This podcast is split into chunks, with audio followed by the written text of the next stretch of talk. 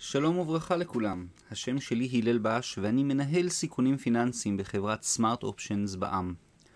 והיום אני רוצה לדבר איתכם על אותם ענפים שעלו מאוד בשנת 2020. האם הם בהכרח ימשיכו לעלות גם ב-2021? מה שהיה הוא שיהיה. אחרי העליות מגיעות הירידות. תיזהרו שהכסף שלכם לא יהיה הכסף הטיפש. השווקים עשויים להמשיך לעלות. יש בהחלט מקומות ראויים להשקעה. אבל דווקא מה שעלה וחושבים שהוא ימשיך לעלות, נראה מאוד יקר. אז אל תהיו עדר בשנה החדשה, אל תתפתו להשקעות ספקולטיביות בביטקוין, בטסלה ובאחרים, ותלמדו קצת מההיסטוריה. אחרי הגאות תגיע השפל. מרק טוויין כבר אמר כי ההיסטוריה אינה בהכרח חוזרת על עצמה, אבל לעיתים קרובות היא יוצרת חרוזים. לא ניתן לתת תחזית ממשית אודות נכסים פיננסיים לטווח קצר, אבל קל לראות מהם הנכסים הפיננסיים שישווקו לנו באגרסיביות מרובה בשנת 2021.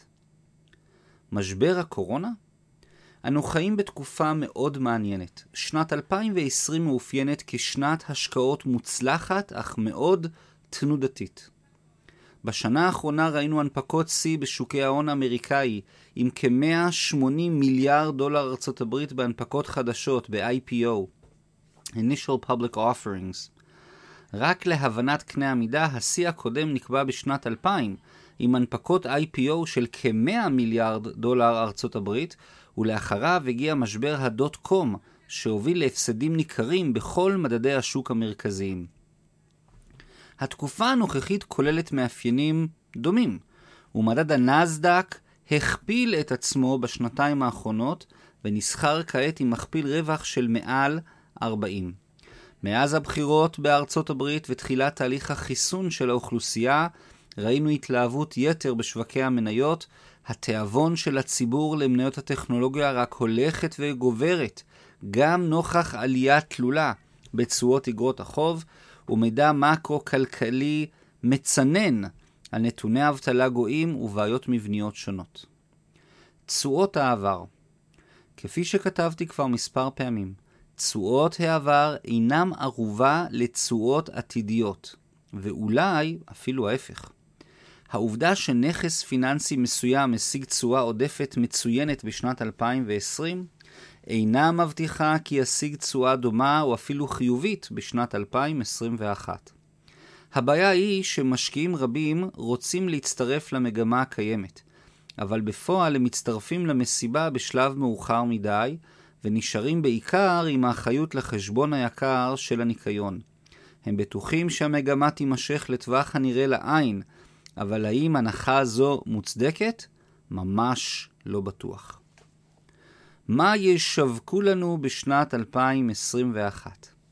הטבע האנושי כולל הטיה ברורה לתוצאות העבר, ולכן קל לצפות, של לצפות שבשנת 2021 מנהלי השקעות ומתווכים פיננסיים רבים ינסו לקדם את התחומים הפיננסיים הבאים מניות צמיחה בתחום הטכנולוגיה העילית ההייטק, אנרגיה ירוקה, תעשיות סיניות, הנפקות ספאק ומטבעות ביטקוין. השיווק התמקד בתשואות המצוינות של תעשיות אלו בשנת 2020, וישנם משקיעים רבים שהתפתו להשקיע סכומים מהותיים מתיק ההשקעות שלהם. מגמה מתמשכת? תשואות קיצוניות יכולות להימשך לתקופה מסוימת, אך לא לעולם. רק על מנת להדגים, מניית טסלה בסימון TSLA הינה חברה חדשנית בתחום תעשיית הרכב החשמלי האמריקאי. היא כעת התאגיד החמישי בגודלו לפי מחיר המניה בשוק ההון האמריקאי, ונסחרת בשווי שוק של מעל 800 מיליארד דולר. למשקיע הנבוך נראה כי כולם אוהבים את טסלה וכולם קונים את המניה. מניית טסלה עלתה בכ-800% בשנת 2020, ואם היא תמשיך במגמה זו היא צפויה להגיע לשווי שוק של כ-6 טריליון, מיליון מיליונים של דולר ארצות הברית עד סוף 2021. קשה מאוד לראות התממשות של המספרים הללו, וגם החסידים המובהקים ביותר של טסלה לא חולמים על תשואות מתמשכות שכאלה. הכסף הטיפש. אבל משקיעים רבים ישבו על הגדר בשנת 2020 במזומן, וראו כיצד חבריהם מהשכונה וממקום העבודה מדווחים על רווחי שיא כתוצאה מהשקעה בתחומים החמים של 2020. אנו כבר עדים למבול של פוסטים ברשתות החברתיות אודות משקיעים ממולחים שהרוויחו מאות אחוזים על השקעותיהם בשנה שעברה. העדויות הרבות של כל כך הרבה אנשים מסביבנו יוצר אצל חלק מהמשקיעים השפעה פסיכולוגית מאוד שלילית. הם לא רוצים לפספס את השוק השורי, המוצלח. הם לא רוצים להיות פראיירים. אבל השלב שבו הציבור הרחב נכנס לתחומי השקעה מוצלחים משנה שעברה, נקרא אצל המקצוענים שלב הכסף הטיפש. ולא בכדי, כי זה השלב שבו הכסף החכם מתחיל לצאת מהשווקים ולחפש ענפים והשקעות חדשות, ולא בהכרח את אותם ענפים שהיו מוצלחים בשנה שעברה. צריך לעיין בעבר. למרות ההטיות האנושיות לתשואות העבר לטווח קצר ולחוסר הרצון להיות פראיירים, באמת צריך לעיין בנתוני העבר. חשוב להבין מה אירע בעבר, שכן כאמור, התבנית של ההיסטוריה בהחלט מהווה סממן טוב לעתיד. לכן ראוי לחפש תקופה היסטורית מקבילה יותר, והיא תקופת משבר ה dot com מסוף המאה הקודמת. מדובר על תקופה של הייפ, על סטרואידים, שבו כל חברת הזנק טכנולוגית קיבלה מימון מיידי של מיליונים. מחירי המניות עלו בקצב מסחרר, ונדמה היה שהחגיגה תימשך לעולם. השוואה מקוצרת. אז בואו וניקח את מניית טסלה כמקרה מבחן, ונשווה בינה לבין חברות טכנולוגיה מקבילות ומוצלחות מתקופת הדוט קום. כאמור, טסלה הכפילה את מחיר המניה שלה פי 8-9 בשנה האחרונה 2020.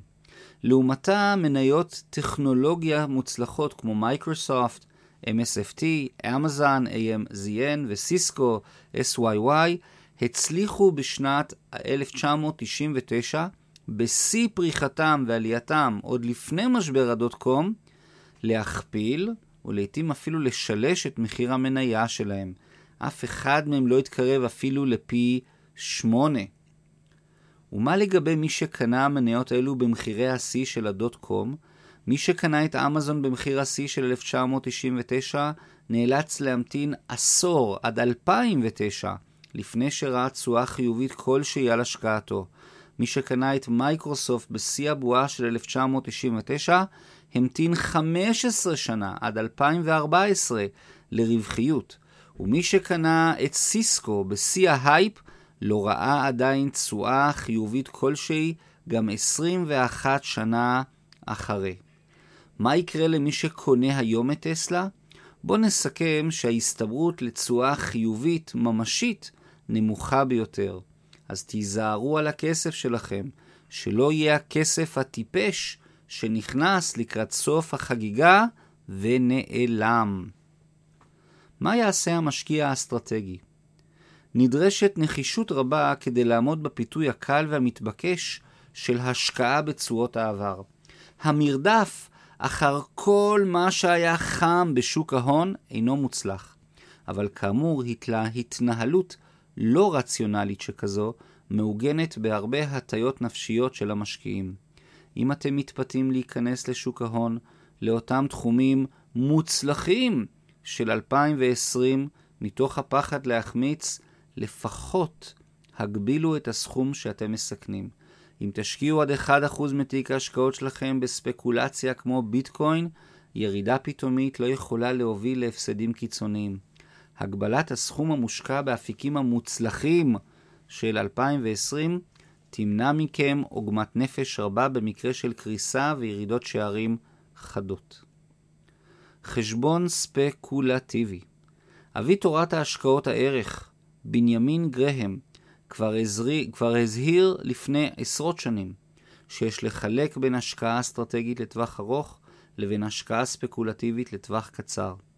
חשוב ליישם את העיקרון הפשוט שגריהם קבע, לעולם אל תוסיפו עוד, עוד כסף לחשבון הספקולטיבי רק בגלל שהשוק עלה והרווחים מתגלגלים. לעולם אל תערבבו פעולות ספקולטיביות והשקעות אסטרטגיות באותו חשבון ולא בשום חלק מהמחשבות שלכם. עצה חשובה שקל להבין, אך מאוד קשה ליישם. אפיקים מוזנחים. כשמישהו מנסה לשווק לכם נכס פיננסי שהיה בעל תשואה דו-ספרתית, או אפילו תלת-ספרתית בשנה שעברה, נסו לענות להם בשאלה הבאה. במקום זה, מה דעתך על התעשיות והאפיקים שדווקא הציגו תשואות חסר או הפסידו בשנת 2020?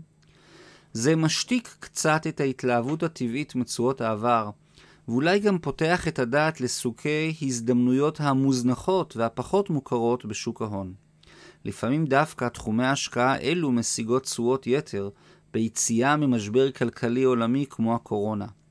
מנהלי ההשקעות דומים לעתים לאותו אדם שמחפש את המטבע מתחת למנורה ומפספסים הזדמנויות השקעה ממשיות שעוברות מסביבם. 2020 הייתה שנת השקעות מוצלחת במיוחד למי שהיה מושקע בטכנולוגיה, בסין, באנרגיה ירוקה, בביטקוין ובהנפקות ספאק. אבל תשואות העבר אינן, אינן, הן לא מבטיחות תשואות עתידיות. ולכן, ההתמקדות של מנהלי ההשקעות בתחומים אלו גם לשנת 2021 אינה בהכרח מוצדקת. משקיעים רבים לא רוצים לפספס את הרכבת ובטוחים כי מה שהיה הוא שיהיה, והם צודקים במידה מסוימת, אבל לא בטווח הקצר. צריך להשוות את המצב כיום לתקופה שלפני פיצוץ בועת הדוט קום, 1999 ו-2000, ואולי להפיק את הלקח על השקעות יקרות מאוד כמו טסלה. על מנת לעמוד בפיתוי של תשואות העבר צריך להפריד בין המרכיבים האסטרטגיים של תיק ההשקעות, החלק הארי, לבין המרכיב הספקולטיבי והמסוכן, החלק המזערי. ההזדמנויות של 2021 הם דווקא בתחומים שבהם אולי ראינו תשואות חסר או הפסדים בשנה שעברה. מי שיזהה אותם מוקדם, צפוי להרוויח. השם שלי הלל בש, אני מאוד מודה לכם על ההקשבה, ומקווה לראותכם בפרק הבא. תודה רבה, ולהתראות.